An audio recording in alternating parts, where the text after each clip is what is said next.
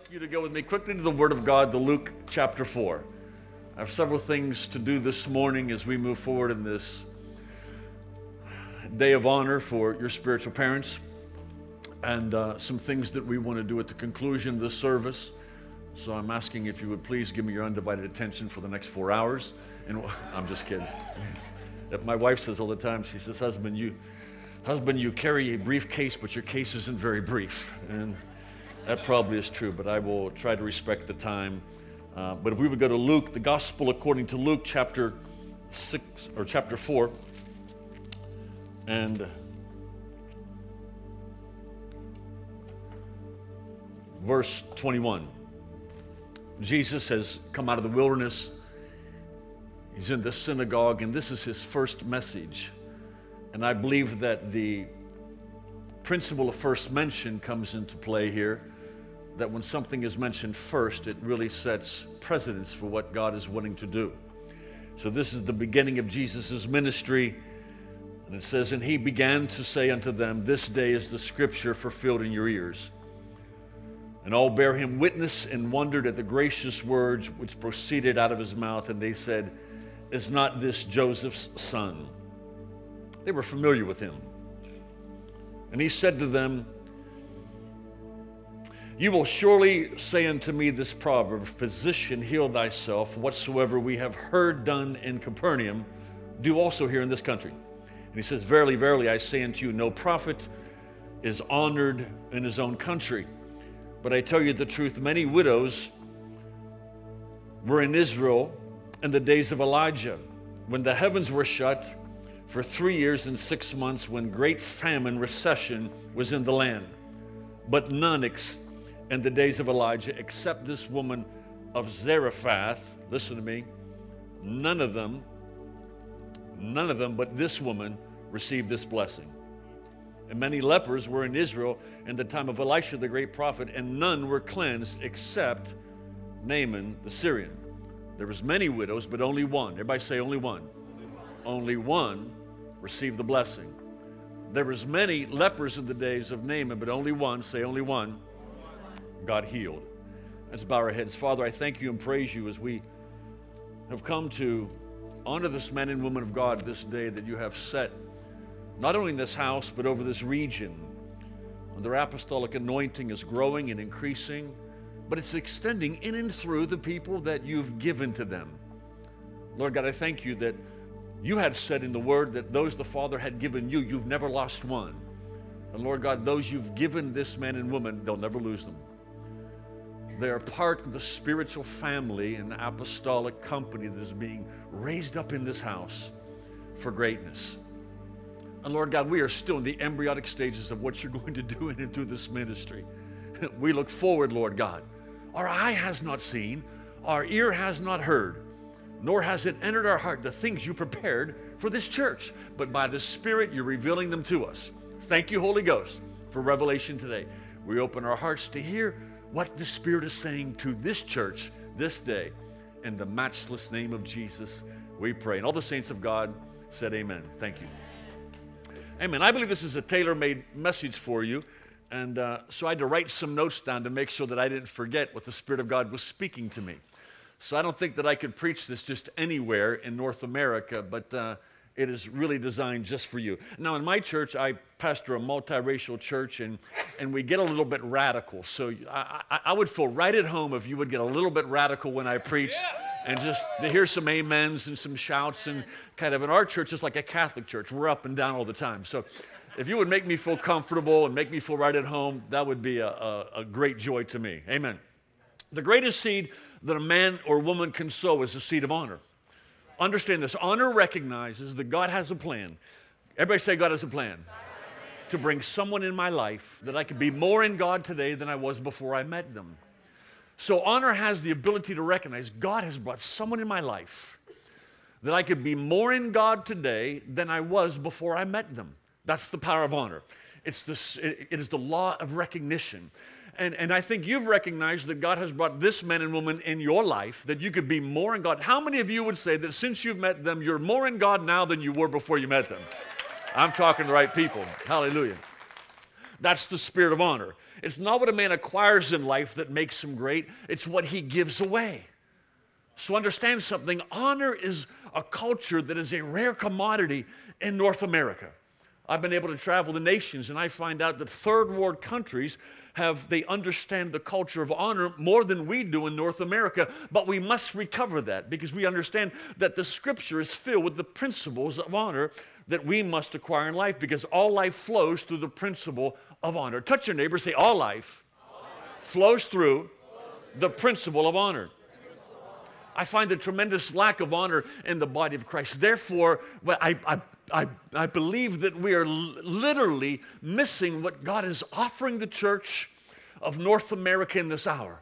I believe God wants us to move in signs and wonders. I believe God wants us to live a life in the miraculous, but honor becomes the catalyst for the miraculous. Honor becomes the catalyst for the miraculous. Are we still communicating? Understand, definition of honor is this it's the highest degree of respect mingled with awe for the dignity and the character of another. I don't know about you, but I was raised in a spirit and culture of honor. I mean, I, you know, elderly people, they were sir and ma'am. Mr. and Mrs. We didn't kind of do that first name thing when I was growing up like this generation is doing today. We learned the principle of honor. We would open the doors for ladies. Hello, somebody. I'm trying to help the men here rack some points this morning. Hallelujah. We knew how to open doors for people and, and, and, and, to always be respectful and say thank you. I was raised in that type of a culture. And I believe that God allowed me to raise in it because the calling and anointing upon my life. When you start talking about honor, something inside of me begins to turn because we got to recover the spirit of honor in this day. Hallelujah. Everything we are in in God is a, res- is a result of three things God's Word. Everything you have become in God is a result of three things God's Word, experiences you've been through, and other individuals. So, three things have developed and formed the character of who you are it is God's Word, life experiences, and people that God has sent as representatives in your life. Are you still with me? Hallelujah. You need to understand this. In this story right here, Jesus' ministry began in his own home church. And here, uh, on, uh, this is so powerful because the local church is something that many are getting away from.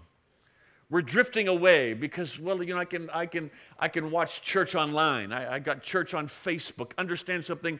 Uh, we, we, we have to recover. The church is not the end, but the means to an end. The end is the kingdom, but the church is still a wonderful vehicle. And I believe it's not coincidental that Jesus started his ministry in his home church. Hallelujah. Because everything starts in your home church, because in your home church is where you find covering, it's where you find commitment, it's where you find correction, it's where you find covenant, and it's where you find your commissioning. It's all in the local church. And it's from this place is where you literally are sent and not went. Are you with me? So Jesus' first message he preaches is on honor. So I think that's very important. If the first message you're going to preach in your three and a half year ministry and you're God in the flesh and you talk about honor, it must be pretty special. Amen. Are we still communicating? Yes. Hallelujah. I believe Jesus' successful ministry was a result of the principle of honor. Jesus also teaches us the rewards of honor. Please get this. This is so vitally important. Jesus discerns the lack of honor during the discourse of the word because they said, Isn't this the son of Joseph? The spirit of familiarity will hinder, listen to me, will hinder the catalytic anointing upon your life. Hallelujah. Do never become familiar with anybody, hallelujah, that God has brought into your world.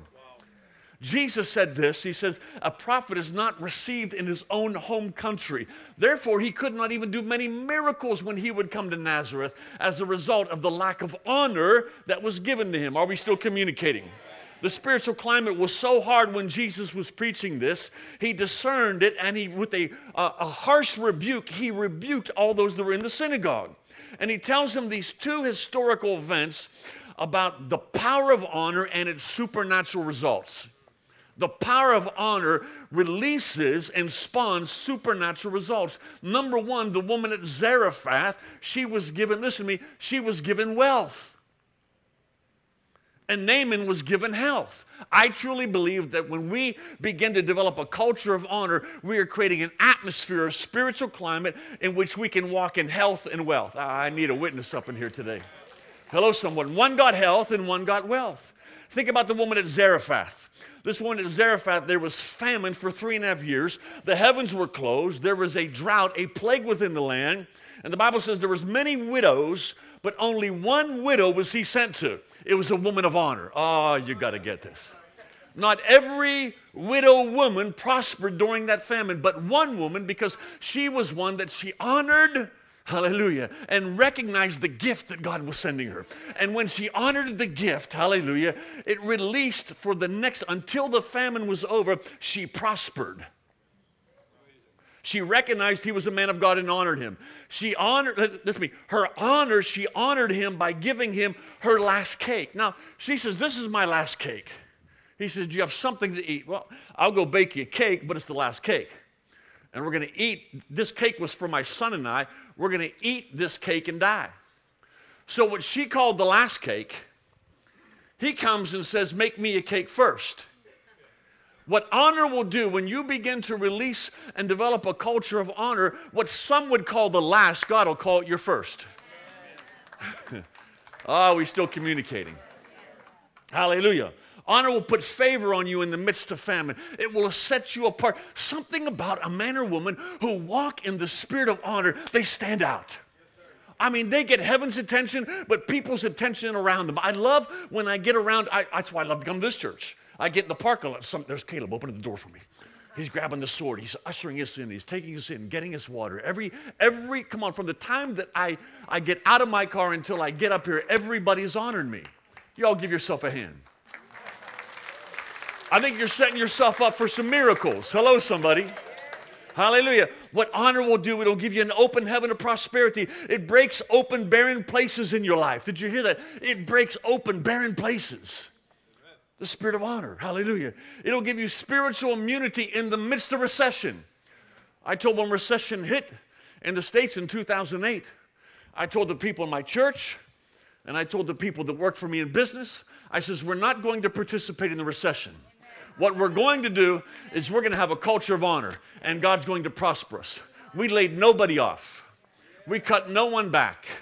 God prospered us, people got raises, our businesses grew. Hello, somebody. Because we decided, hallelujah, is that we were recession proof because we were a culture of honor. Oh my God, and the Holy Ghost, I hope you're getting this. Honor also recognizes, please get this, the glory that's on another person. It has the ability to recognize there's glory. Hallelujah. Help us, Lord, to recognize and celebrate people that God bring into our life. And as we do that, we become the recipients of health and wealth and the blessings of God upon our life. Think about the widow woman or the at the woman that came into the synagogue and she has two mites. Now, understand something, all the scribes and Pharisees are putting their money in the treasury. Probably large sums too. There were some very wealthy Pharisees and they're putting money in. And Jesus is standing in the corner watching this, and there is a woman who comes and gives two little coins and drops them in. He interrupts the whole service. Now his attention is on this woman. And he says, This woman, he honors and celebrates this woman. Why? Because it's not how much you give, it's the honor you give it in. She understands something. I'm learning something, and I teach my people. I'm still learning about uh, uh, uh, honoring the Lord in my tithes and offerings. It's not that I'm giving the 10% of my tithe and giving my offerings, it is the spirit in which I give it in. And when I give it in honor, hallelujah, it begins to grab heaven's attention. Oh, hallelujah. Are we still communicating? Honor will break the back of debt over your life and release you into a season of more than enough. Hallelujah.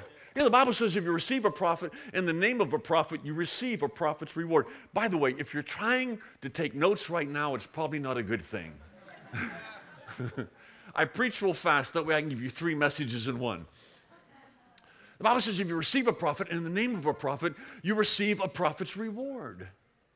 If you receive a righteous man in the name of a righteous man, you receive a righteous man's reward. And if you see, if, if you give a cup of water to one of these little ones, and no wise will you lose your blessing.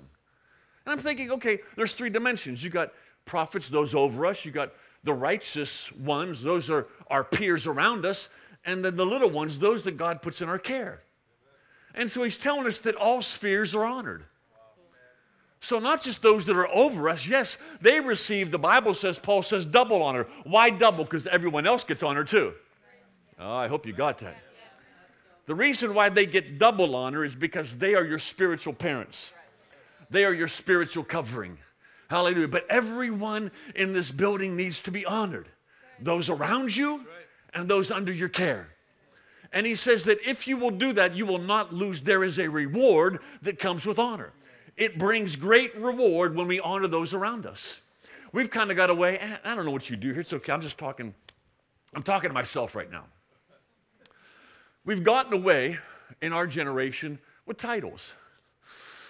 I kind of still use them a little bit. Because Jesus said, He says, if you honor a prophet in the name of a prophet. Hallelujah. See, see, see, when I walk in the house here, you know, he's, he's not Ian to me. To me, he's apostle right now. Because right now, I recognize that I'm underneath. Listen to me. He has become my pastor while I'm in this house. He is my pastor. And so I submit to the pastor, to the set men and first lady of this house. In fact, I can say this to you. If they would come up after the service and say, Well, Dr. Kaufman said this and, and we disagree, they're right, I'm wrong. This is our house. I'm under authority right now. Are we still communicating? That's the spirit of honor. Hallelujah. Are we still communicating?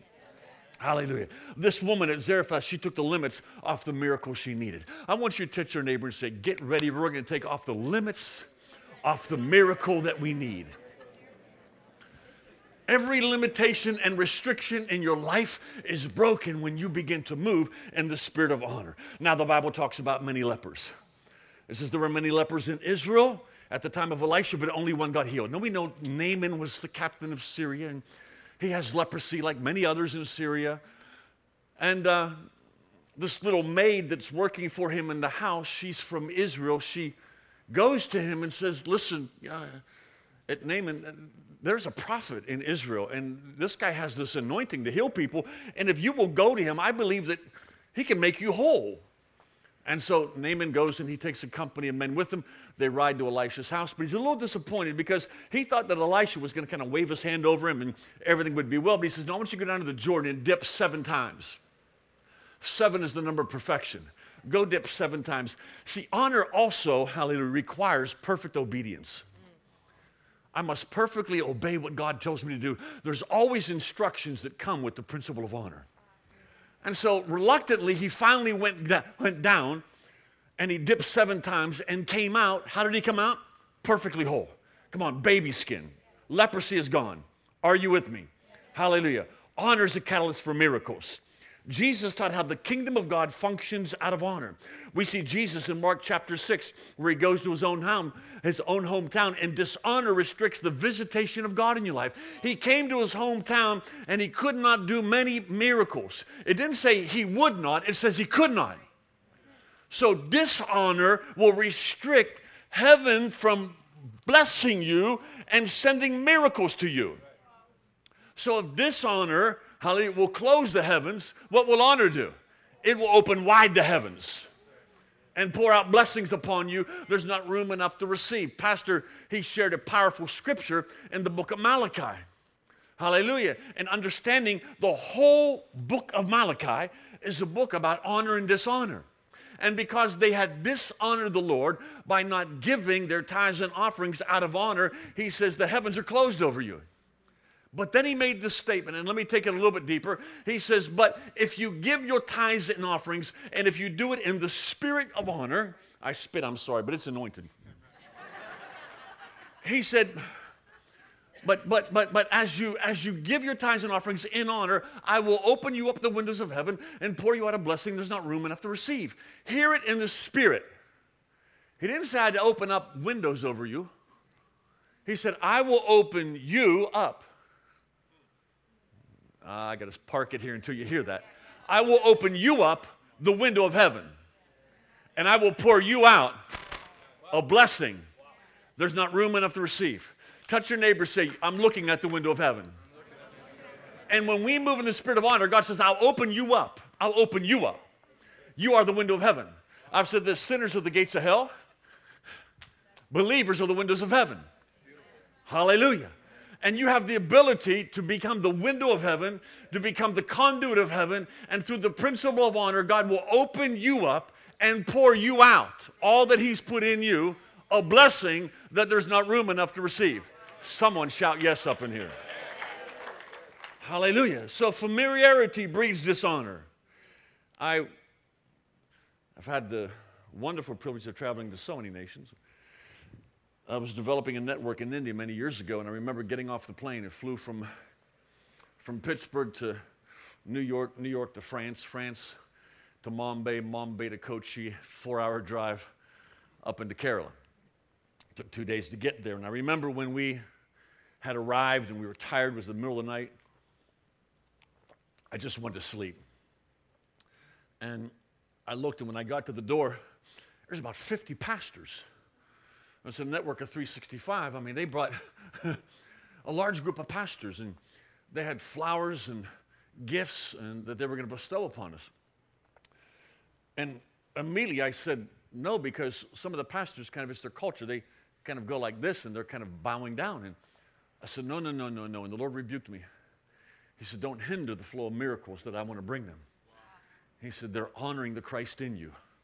It's not you, Mark, it's the Christ in you. And we had the greatest explosion of miracles. We, we raised a little boy from the dead, one year old.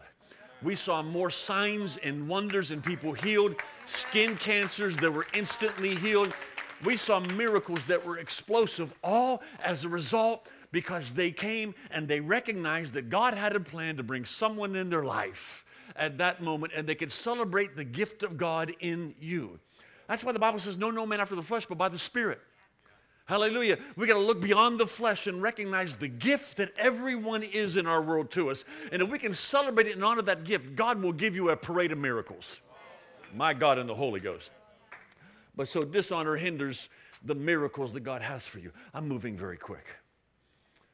When, God, when one of God's life sources are dishonored, it closes the heavens. Touch your neighbor say, All life comes from God. When we dishonor a life source, it violates God's order and God withdraws his blessing. Mm. Wow. Think about the first commandment with promise. That we're to honor our father and mother, natural and spiritual. And in doing so, two things he promised us that we will live long in the land. Long life in the land, prosperity. Wow. If we could learn to honor the Christ and those that God has put into our life and honor our spiritual parents like you do, I believe that God can give you this region. I believe, I believe that God literally, out just from the just from the principle of honor and developing an honor culture in this house, that this whole region going into Buffalo, I believe that God's going to give it to you. I believe prophetically God has already given you the city. I don't care what you see with the naked eye. It has nothing to do with what you see with your naked eye. It's what I see and what you should be able to see with your spiritual eye. Prophetically, Fort Erie's yours. Hallelujah. So there's two rewards, long life and there is and there is land. Hallelujah. I want you to go quickly with me to 1 Chronicles chapter 4. We doing good, Apostle? We okay? Wonderful. All right. 1 Chronicles chapter 4, verse 9.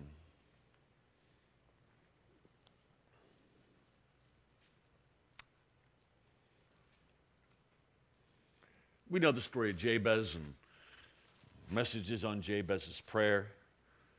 I, don't want to talk so much about his prayer, but his honor.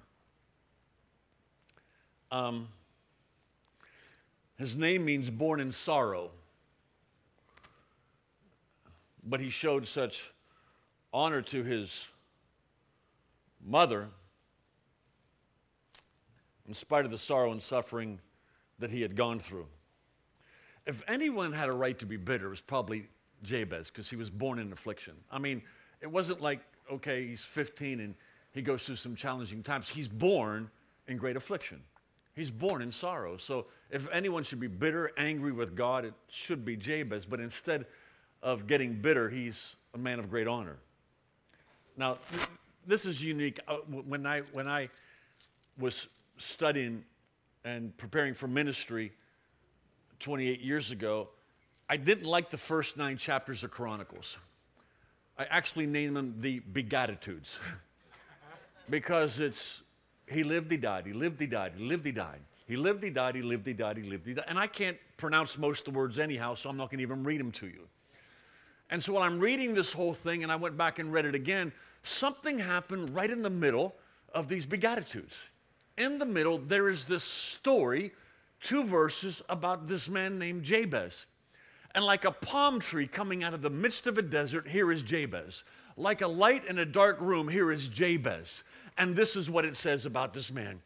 After we see where, where he lived, he died, he lived, he died, he and Jabez was more honorable than his brethren. And his mother called his name Jabez, saying, Because I bear him in great sorrow.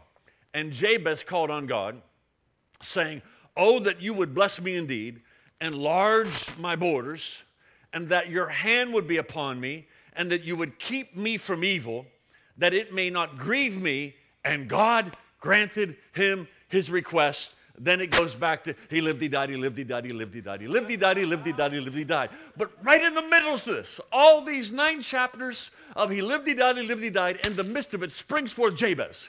And it begins, this man was more honorable than all his brothers. I want to run this morning. Is anybody getting this? Hallelujah. Understand something. In the midst of all this, this man by the name of Jabez, hallelujah, rises up. Honor makes you look good before the Lord. He stood out among all of those he lived, he died. One person stands out, and God chronicled him. It was Jabez. And he lets you know the reason why he got his prayers answered is because he was more honorable than all his brethren. Hallelujah. I have a feeling that honor gets God's attention. I kind of think because the honor that's growing in this house has heaven's attention. If God is looking anywhere this morning, I think He's looking at Victory Church in Fort Erie, and I think He's well pleased with what God is doing here. Because there's a spirit of honor here that is attracting the heavens into this region. Are we still communicating? So Jabez rises out of, out of obscurity. We know nothing of his history. We know nothing of his family. All we know is he is a man of honor. His prayer was answered because of his honor, and God granted him his request. Therefore, therefore, if you are going to be an intercessor, make sure that honor becomes the catalyst for answered prayer. Write that down. Honor is the catalyst for answered prayers. If we are going to see God answer our prayers, it must be backed by a spirit of honor. Hallelujah. His prayer was answered because of his honor. You know, he knew there was more in God too because he asked God, Would you enlarge my borders, increase my life?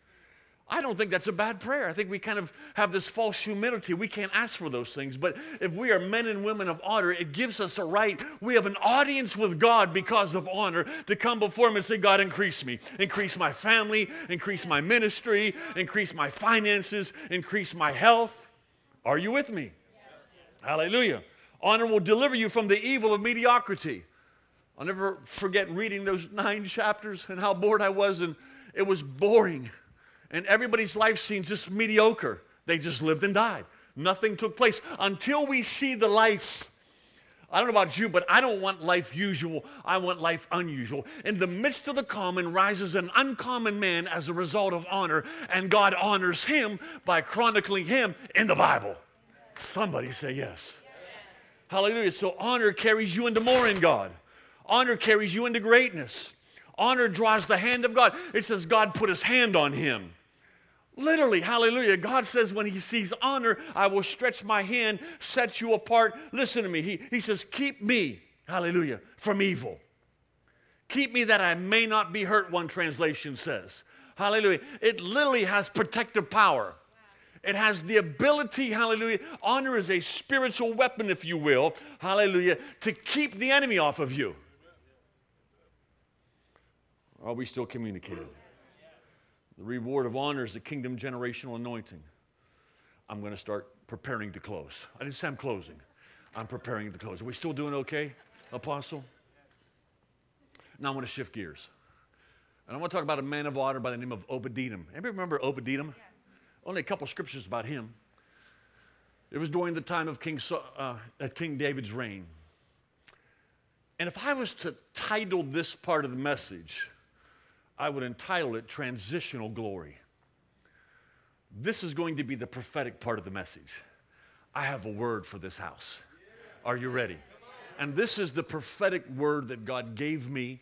I've come all the way from Pittsburgh, Pennsylvania to bring the word of the Lord to you that you are a part of this transitional glory. If I was to give it a subtitle, I would call it a place called in between. Subtitle two would be called Living in the Gap. We see this incredible story because right now I believe that you're in a season, and we are in a season right now in the kingdom of God when we are really in between or in the middle. We are bridging two ages. We are bridging the church age and the kingdom age, and we happen to have one foot in the church age, one foot in the kingdom age, and we're living in between. Touch your neighbor, say, We're living in between. That's not a bad place, that's not a bad place to be. Understand the Bible says we go from glory to glory and faith to faith and strength to strength. There's one word in between glory and glory. It's called two. And that's kind of where we're living. And sometimes two is a long two. It's kind of glory to glory and faith to faith. There's kind of that process that goes on in between that we don't actually like because it's easy to define our past and easy to define our future, but sometimes it's hard to articulate where we are right now. I, know I'm talking to somebody. Y'all smiling, so I got somebody's number out here. Hallelujah. Are you still with me? It's difficult to identify the present place you're in, but like Ezekiel said, God seeks for a man who will stand in the in the middle, in between. I believe God has raised up this church to stand in the gap of two ages and bridge those ages. The key is you're already living in the kingdom age. Hallelujah. And you're going to have to bring people because this church is a forerunner church. Hallelujah. And it will be a catalyst for many other churches who will come here and see and experience what God's doing and go back and say, I need this in my church. Hallelujah. Do you know that you have to find people in your future? Anytime that God's going to shift you, there'll be someone who comes from your future into your present to anoint you with anointing to shift you into the new thing God's doing. Hallelujah. And it's called an anointing to finish. The Bible says concerning Elijah, Elijah found Elisha, and he comes and slaps him with his mantle. It was an anointing to finish. Elijah was a finisher. Hallelujah. And so now the anointing to finish comes on Elisha. And before Elisha runs after Elijah, he has to conclude the past season.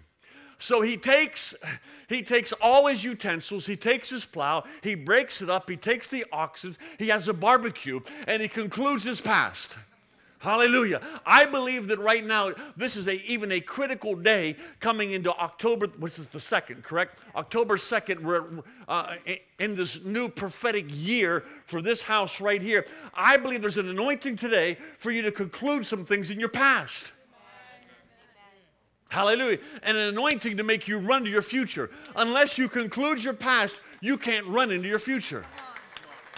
And listen to me, can I just say this to you? Anybody who's even thinking about getting married, do not marry someone that doesn't make you run. Elijah made Elisha run. I don't hang around folk that don't make me run. Hallelujah. I don't look for sitters but seekers. I'm looking for someone in my future to come into my present. It took a Samuel to come out of David's future, a prophet, and anoint him with an anointing. But see, Samuel had to conclude his past. How long are you going to mourn for Saul? You got to quit mourning for things in your past. I'm helping someone right now. This may not be for everyone, but for someone. This was not in my notes. But there's some things in your past you may have to conclude if you're going to get into your future. See, you have a purpose and a destiny. Can I make it real kind of simple? Your, your purpose is to be like Jesus. Your destiny is to manifest Him. Now, whatever sphere that is, I made it real simple. Whether you're called to marketplace ministry, ecclesiastical, whatever it may be, But your purpose is to be like Jesus. Your destiny is to manifest Him. And you cannot do that until you conclude your past. And I believe that God has sent you a man and woman from your future. Hallelujah. They've come into your presence. They're anointing you with something that will be a catalyst to thrust you into a new season that God has for you in this year coming up. Are you still with me? So we know what takes place here is this incredible story of this man who stands in the gap. The word gap means to break forth, to press, to grow, to open, to bust out, to break forth, to break out, to increase, and to press. That's a whole lot of words. God has raised this church to be part of a company, an apostolic prophetic, prophetic company that's going to stand in the gap for others. That's a high call upon this church. It is a prophetic calling that's upon this church. And God raised you up to be part of this remnant. And it's a place called in between. In between is the transition of change. In between is the transition of change. Transitional glory is upon you. Touch your neighbor and tell them that. Transitional glory. Understand something. For 20 years during Saul's regime, there is no recorded praise the ark had not been, he never sought the ark. He did not pursue it. You understand where the presence is, praise will be. That's why I love this house. Because you can always identify true, authentic praise and worship. You will always be accompanied by the presence of God. The ark is always in the house. That's what I love about this church. You're a praising church. It's not entertaining whatsoever, it's not performance. There's no spirit of performance. Believe me, I could smell it and I would tell you. There's nothing entertaining. Excuse me. This is genuine praise and worship. And they're leading you week after week after week into the presence of God. There was no recorded praise, no recorded worship during the days of Saul. Now David is made king, and the first thing he does, we're getting the ark back. Now understand something about the ark. The ark doesn't just represent the presence of God. No, no, no. It represents the lordship and the government of God. I'm good, thank you. It represents the lordship, see, that's honor. the lordship and the government of God, too. Because the government's upon his shoulders. Where was the ark? On his shoulders. You must get this. Because this is something we have to couple in the, coming days. We must couple the presence of God and the government of God. You can't have one without the other. Are you still communicating? Hallelujah. So we find out now that everything is business as usual to this point. I mean, on top of Mount Gibeon, what is taking place there in the tabernacle Moses is all the rituals, and they're going through all the offerings. The priests are offering sacrifices. They're taking out the ashes. They're lighting the candlesticks. Every day, they're going to the table of God's presence, the table of showbread, and they're renewing the bread. They're uh, uh, uh lighting the incense. They're going through all the rituals, but one thing is missing it is the presence of God and the government of God. And Saul had never sought that. But now, here we see this wonderful story about David. And David, he rises up, hallelujah, and, and, and everything looked good except one thing the presence of God was not there. Hallelujah. They were accustomed, they become so accustomed to the ark gone, hallelujah, and the praise that accompanied it that no one looked for it but David. But now there's David. Don't you love David? There's something about David because he is a man who's after God's heart. Please get this. Let me try to communicate what that means to me and what the Father spoke to me. A man after God's own heart. Hallelujah. He was a man that had the ability to interpret God's heart without God even talking to him. I'm going to say it again. Hallelujah. The ability, listen to me, please get this. A man after God's own heart.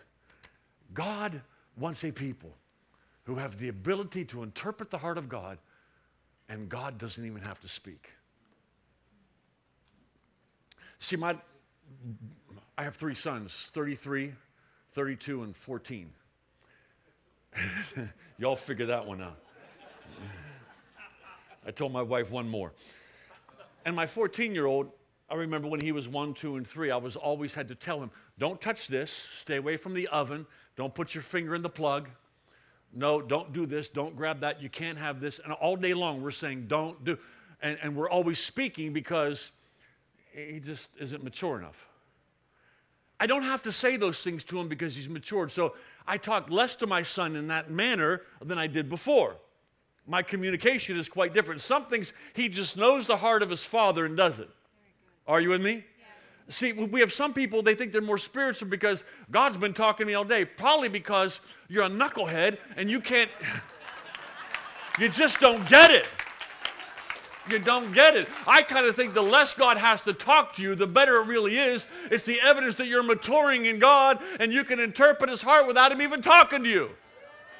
I think that's pretty good. Are we still communicating? Hallelujah. So understand something. Hallelujah we see that David, he goes and he fetches the ark. Now, it's in Judah at Abinadab's house, and Abinadab, his name means father. The problem was he did not teach Uzzah and Ahio how to carry the presence of God. I love this man and woman and so honor them because they're teaching you how to carry the presence of God outside of this church. Hallelujah. Because you find that the ark was in Judah in Abinadab's house. Hallelujah. And the presence of God is here, and they're teaching you, as sons and daughters, how to carry the presence of God out to a world that you can manifest it and display it for all to see. Now, so we, we, see he leaves and they come and they're bringing it, you know, the story, it's on an ox cart. So there's an ox in a cart that is wheeling this down the road. Now, how many know that's not the due order? It had to be upon the shoulders of the priesthood. And so when they get to Nachon's threshing floor, they hit a speed bump in the road, and the ark begins to shake, and Uzzah reaches out and he touches it. He's smitten and he dies. Let me just say something to you right now. Hallelujah. Uh, uh, the, the days of ox carts are over because they represent religion. Hallelujah. The carts are made up of boards and big wheels. Somebody's going to get that after lunch. Hallelujah. And they're driven by a beastly system. Let me say something to you. Mark this down. In the next five years, religion is going to be shaken like you've never seen it shaken before. And you want to make sure you stay away from it because whoever touches it will die. Not naturally, but spiritually. There will be a spiritual death that'll cause them to say, wait, we must seek the new order. What is God really doing? So we find out in the midst of transition, going from Judah to Zion, the Bible says David stopped. The fear of the Lord come upon him and in the midst of transitional glory, a place called In Between, he goes and parks the ark at a man's house by the name of Obed Edom. I love this man, Obed Edom. We don't know a whole lot about him. We don't know what Mrs. Obed Edom's first name is. We don't know how many children he has. All we know is that he is a Gittite and he lives in Gath. And we know what his name means it means worshiping servant. I want you to get this. Before God's manifest presence, we know the glory of the Lord is going to cover the earth as the waters cover the sea. God is going to display his manifest presence around the world. But before he displays the manifest presence around the world, he has to turn aside and bless the people who are his worshiping servants in the day of transitional glory. May I say that again? Before the whole world views the manifest presence of God, He's got to come here to Victory Center in the midst of transitional glory in a place called In Between to a people who are standing in the gap. And He says, I got to bless them before I bless the world.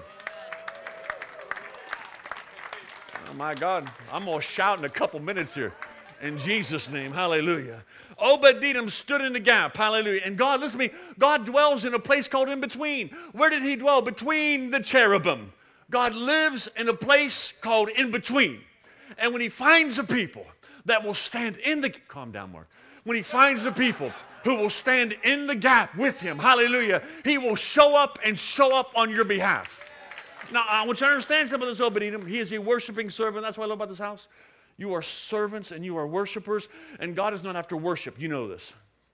There are people worshiping all over Canada right now, and God doesn't receive it all. He doesn't seek worship, He seeks worshipers.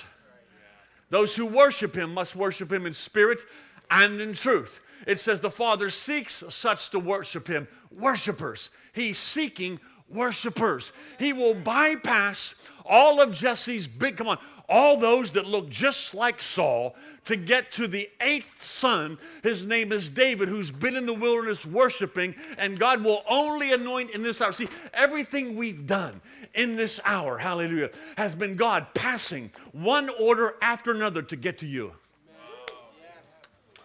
Because here's what the Bible said it did not Samuel, when he passed by the eight sons on ordination and coronation day, that he was coming to anoint a king priest ministry. He bypassed the seven elder sons.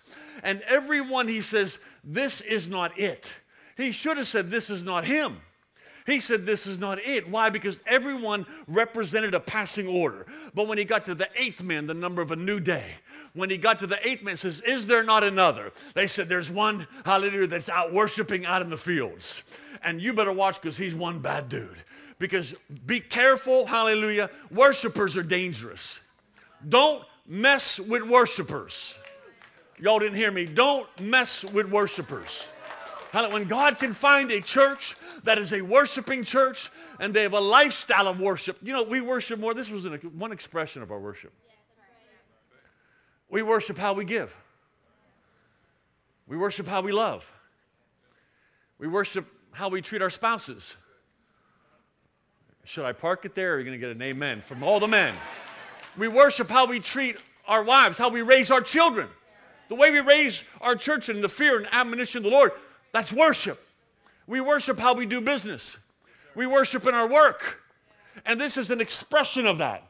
When God finds worshipers like Victory Church here in Fort Erie, hallelujah, He will come and He will bypass every order to get to you and put an anointing on you, hallelujah, that'll thrust you into a king priest ministry.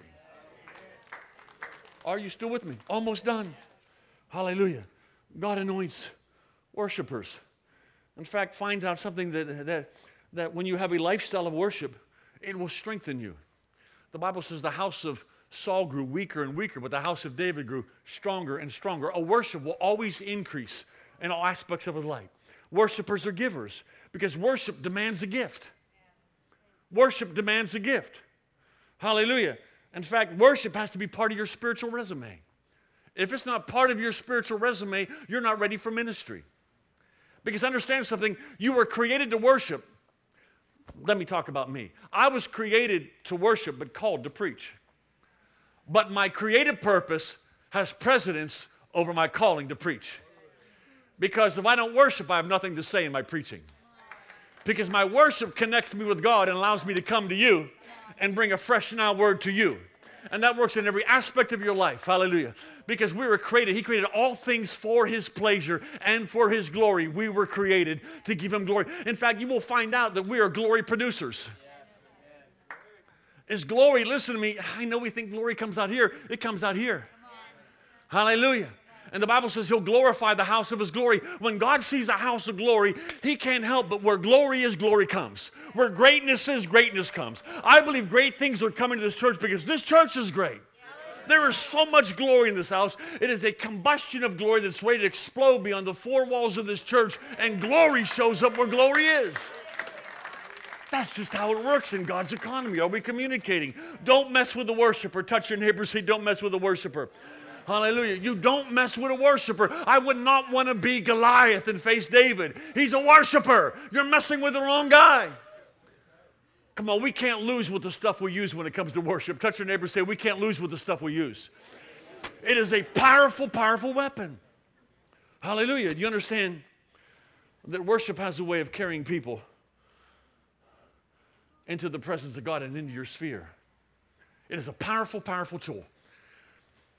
You will not remember a message from last year, but I can play a song right now from the year you graduated from school, and you'll remember who you dated and where you were when you heard that song. Because music has the ability to carry you somewhere in your future or your past and take you into a realm that you'll remember. Oh, yeah, I remember. I, I I yeah. You remember, right? But here we are back to remembering. Music has the ability, it is a powerful, powerful tool. And we bring people, that's why rock stars, that's why musicians know what they're doing. They will bring an audience in, and when the people leave, they will do things they never did before. They will, they will go out and do drugs. They will drink alcohol. They will do all kinds of perversions because they bring them into their sphere of where they live. Worship will carry you. That's why David, hallelujah, was called upon by Saul because Saul had a demon and he was demonized, and therefore he would get David because David would usher him into the glory that he lived in. and it would deliver him in that moment. That's why when folk up, uh, up in here that aren't living right, they look really good in your anointing. Y'all didn't hear that. I've had folk come to my church and they act like prophets. How many know Saul did when he got into the presence of a worshiping company at Ramah? The Bible says that Saul was numbered. Is he numbered among the prophets? He began to prophesy. He had murder in his heart against David, but when he got the aura of worship, he was transformed by the anointing that was on Saul, hallelujah, God, or on David, got on Saul. And Saul looked like he was numbered among the prophets. But when David left and the worship left, murder enters into his heart again. Hallelujah. Do you know how you capture the environment? Is be a worshiper. Oh, help me, Holy Ghost. Are we still communicating? Now, understand something too about this man. This is my third closing. I'm almost there. Uh, we'll be done by 12. Obadiah was also, and I want to help somebody, was a Gittite. The word Gittite means the, the wine press.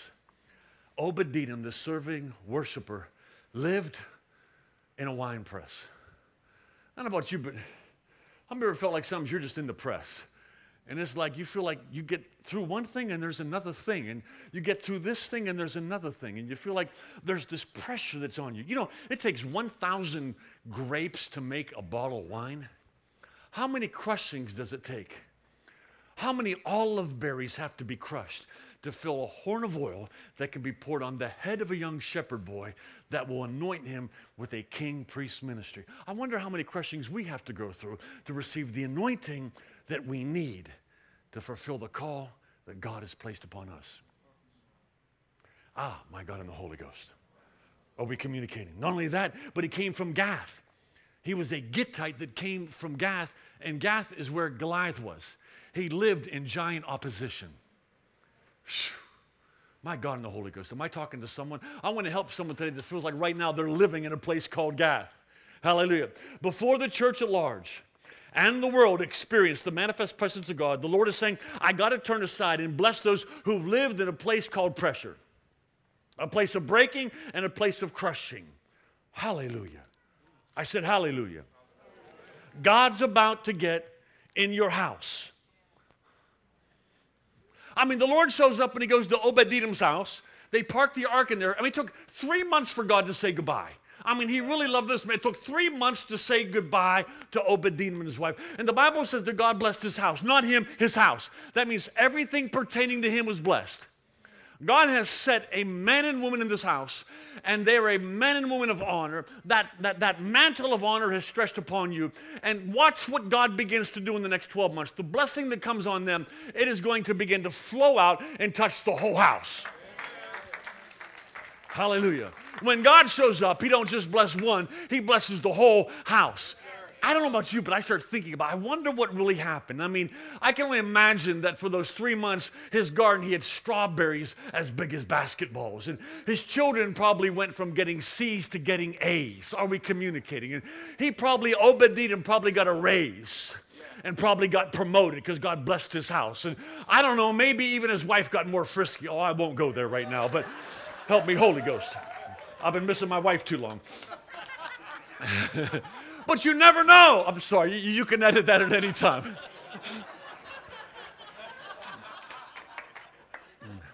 But I can only imagine what God did to bless Obed-Edom and Mrs. Obed and the whole house for those three months. All we know is God blessed Obed-Edom's house. Someone shout yes. Someone shout, bless me, God. Yeah. Bless me, God. Last two pages. Someone said amen. I heard that. I believe we're about to see a divine intrusion of God. Suddenly, quickly, I said suddenly, quickly, unexpected, the blessing came. I mean, God just interrupted. A knock at the door. Obed-Edom, the king's here. What? I can see Mrs. Obed-Edom shoving stuff underneath the bed. The king's here. And he says, I need you to move the coffee table. We're putting the ark right here. Oh, okay. Now, but don't touch it because the last guy that touched it just died. so don't mess with the ark. Don't mess with this. The next thing you know, they start finding the blessing of the Lord upon their life. This man lived in a place of adversity called Gath, and God blessed him in the face of his enemies. He, can I speak in tongues? Shakabosi. Hallelujah. I had to do something in a moment. Because I come all the way from New Castle, Pennsylvania to tell you that God is about to bless you. He's about to prepare a table for you right in the midst of your enemies. God doesn't bless you behind the scenes. He blesses you out and open. In fact, you know how God judges your enemies? He doesn't put cancer on them, He blesses you. He does an in your face blessing. That all that said you're not going to make it, they're going to fall, they're not qualified. In the midst of all the adversity, God is about to bless a people that live in a place called in between. Your neighbor needs to see it. Your neighbor needs to see you blessed. Hallelujah. I want people, people said, you know, you know, why do you wear the clothes you do, the, the house you live in, the car that you drive? God has blessed me, and I want people to know it. I want people to be jealous of the God I serve. I want them to say, look what God has done for him. I was the least likely person to succeed. Literally, they told me that in school. They graduated me in the 12th grade, and they told me, we're graduating you because we don't want you back. They literally said, We don't want you back. I was the kid you did not want your daughter dating. I was the man that you would not hire. And look what God has done. And what God has done in the midst of the adversity, Holly, and all that, how many times have they invited me back to the school to be the keynote speaker on how to succeed in life? Come on, somebody. Hallelujah. I'm telling you, look what the Lord can do. If He did it for me, He can do it for you. But I come by to tell you, your neighbor needs to see you blessed. They need to buy in and say, wait a minute, I knew who they were and look at them now. And if that, you understand, when they see that God blesses you that much, why wouldn't they serve a God that loves you the way He loves you and blesses you the way He loves you and heals you the way He's healed you? They need to see you blessed. I really am done. Someone said, Thank you, Jesus.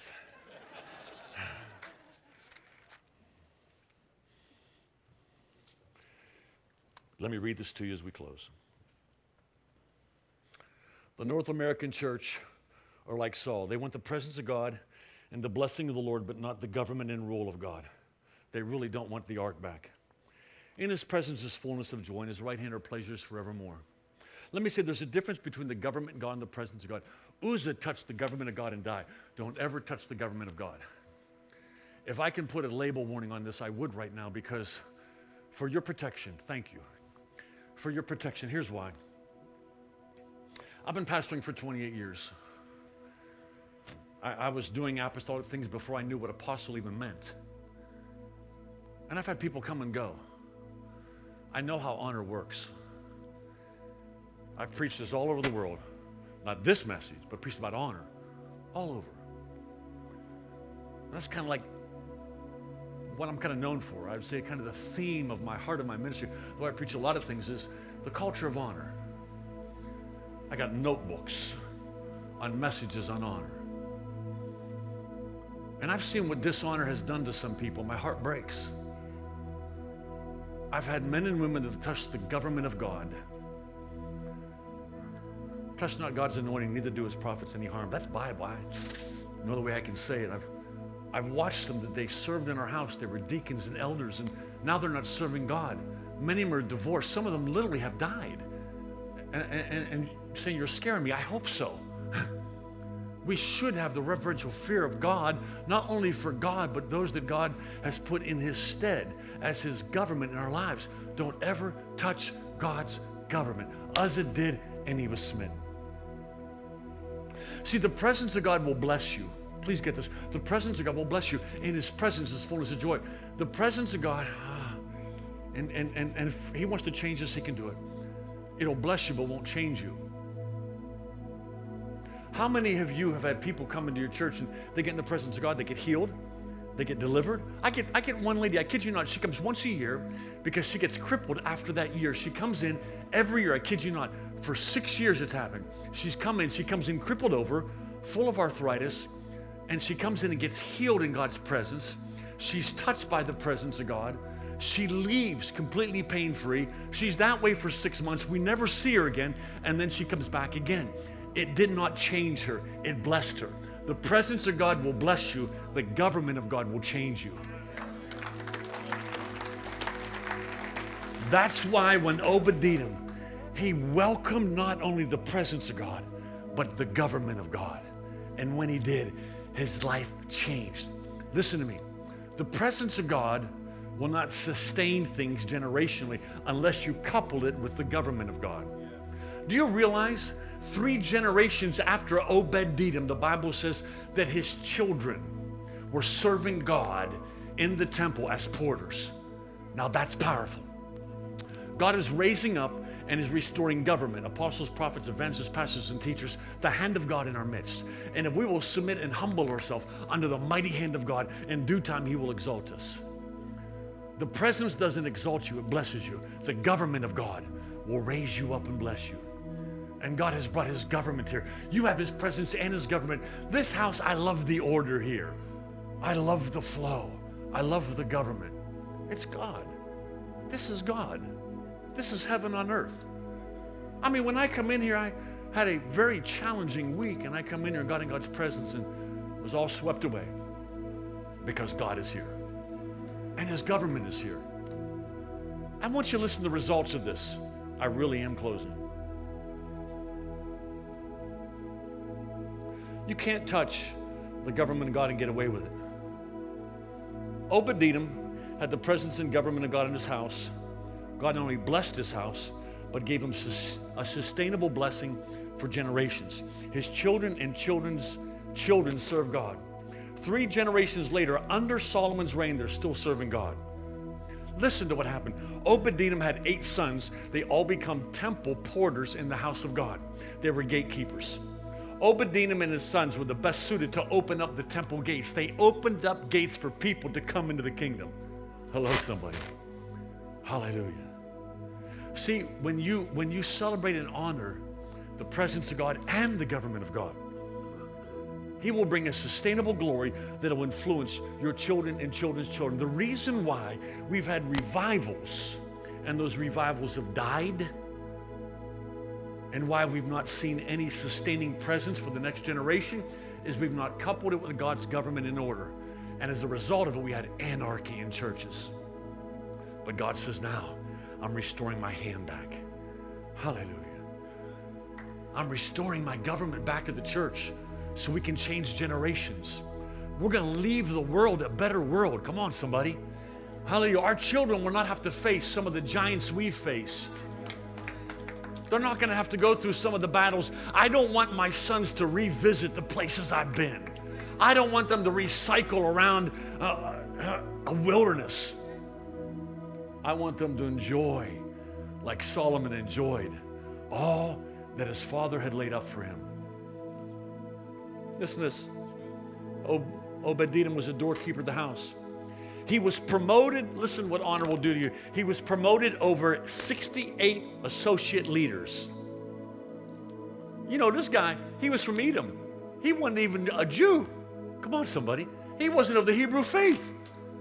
Hallelujah. Let's have a way of grafting you into things that you didn't even know you were chosen or born for.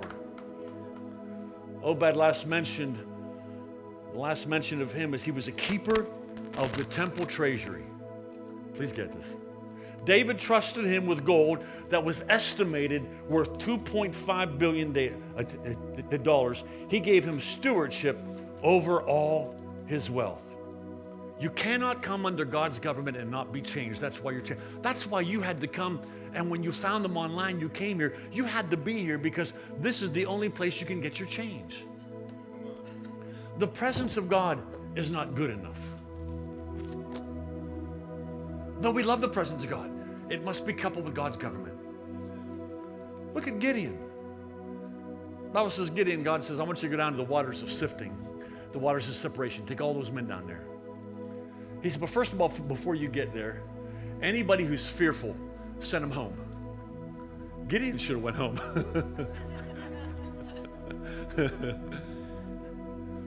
Twenty thousand left. Many are called, but few really choose to go all the way into what God has. See, people that are afraid of commitment and afraid of covenant and afraid of God's government, maybe it's not for you.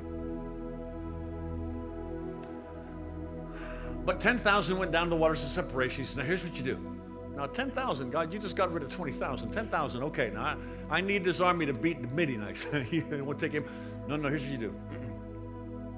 Everyone who gets down and they get on their face and they drink like this, they're disqualified. He said, But everyone who gets on their knee, takes their hand, and dips it into the waters and drinks like a dog. He said, Those you'll choose. Only 300 drank out of the hand. Yeah. The water speaks of his presence. See, people want the presence of God and they're self absorbent.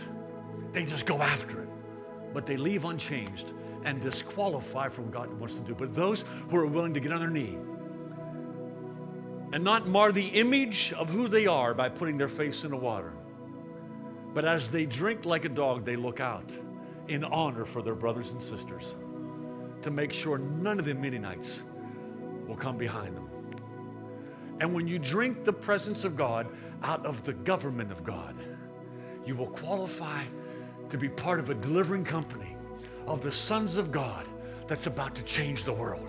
And I think right now we have a people here, right in Fort Erie, that have been drinking from the hands of God's government, and you're about to change your world.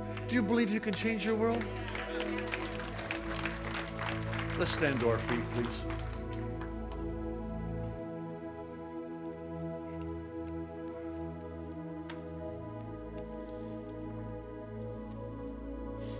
Some of the most unlikely people to be part of this next move are in this room right now. The Gideons of this day. Don't about you, but God, I know we say God called me. He cornered me. I wasn't looking for God. I didn't go to church looking for Him. September the 9th, 1988, I was in a nightclub in downtown Pittsburgh, a Sunday night at 11 o'clock, with a beer in one hand, a cigarette in the other. And the presence of God come in, and I heard a voice that I hadn't heard for 15 years. And he said, Mark. He goes, It's time you come home. That was it. I put out my cigarette. The power of God come on me. I put my beer down. I walked out. I told my friends I'll be in the car. They says, We just got here. I said, I'll be in the car. I sat up there weeping and crying for four hours until they come out. I went home and God transformed my life. All because I heard the voice that called me before the foundation of the world when I was chosen in Him. Did you ever wonder why? How did you know? When you say God called me, how did you know it was God? How do you know it wasn't a devil? How do you know it wasn't you? How did you know that voice? You know why? Because you were chosen in Him before the foundation of the world. And before God ever framed the world, you were in Him. And in the middle of nowhere, there was a meeting. Three people were there the Father, Son, the Holy Ghost. The Holy Ghost took the minutes. And when the Father spoke, He not only spoke to the Father, Son, but He spoke to you who was in the Son, and you heard that voice. That's why when you come out of mama's belly, and when God called you and you heard His voice, you remembered. See, because what happened to Adam when he fell, he landed on his head and got amnesia, forgot who he was. And we were all in Adam. We had fallen and forgotten who we were. And the Lord had to remember us. I wonder if that's what communion's about. He says, when you do this, do this in remembrance. It's a lot more than remembering the cross, and it is, but it's remembering that at the cross, you were there too. He didn't just die for you, He died as you because you were in Him at the cross. You're pretty special. You are chosen for greatness. No one can do it like you, no one can say it like you. You're going to go where no one's gone. You'll say what's never been said. You'll do what's never been done. No other generation has done this before. No generation. No one. We're anointed to finish. Other, gener- other generations, our forefathers, they can't even help us get there. Because we are, listen to me, we are writing the end. No one's come this way. In the words of Joshua, we've never come this way before. In fact, you can't even use a map. A map means someone's been there. We have to use the compass of the Holy Ghost to help us navigate. That's why we make all the mistakes along the ways. Please give them room for mistakes because they're going where no one's gone before. They're going to make mistakes. Be gracious. Where there you are. This baby that's coming, March the 7th, is going to be so such a prophetic, such a prophetic sign to this church that God is going to birth a new dimension of the kingdom in this house that will be explosive.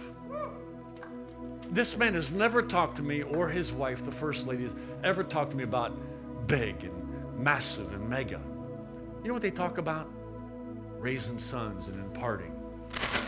And God has given you an apostle and a prophet. See, what an apostle will do, they will impart the word in you. They will speak a prophetic word in you. And what the apostle will do is they will put the life of God in you. You got the best of both. Come on, someone give it up. So the prophetic word and the, and the apostolic life of God is being formed in you. And see, the greatest heart of an apostle, the cry is, is they want to form Christ in you, form the anointing, the Christos, the anointing, the Son of God in you. That's what's happening here. That's why there's so much honor in this house. But this child is going to be a sign. I'm telling you, mark it down. I couldn't sleep over this thing. I went to bed last night at 3 a.m. Y'all kept me awake. That's why I bring people to drive me home so I can sleep on my way home to New Castle today. This is going to be, uh, and you know, we, we can go and give prophetic words now for individuals, but I don't think so. This is this is the prophetic word for the house. You're at a place called in between. You're a people, a remnant that is standing in the gap. There's very few people like you. I promise you, I've been out there. I've had the I've had the privilege of being a part and overseeing large networks, small networks, working with pastors and apostles fivefold years around the world. This is my favorite place to come. And, and I was glad I was invited back. I've not always been invited back at every church I preached at. So I felt kind of good. I got an invitation to come back. but I love this house because, first of all, I love this man and woman of God. I love the family, but I love the church family. You are amazing. Will you do me a favor? Would you, would you make a promise to me that corporately that you would honor this couple and esteem them?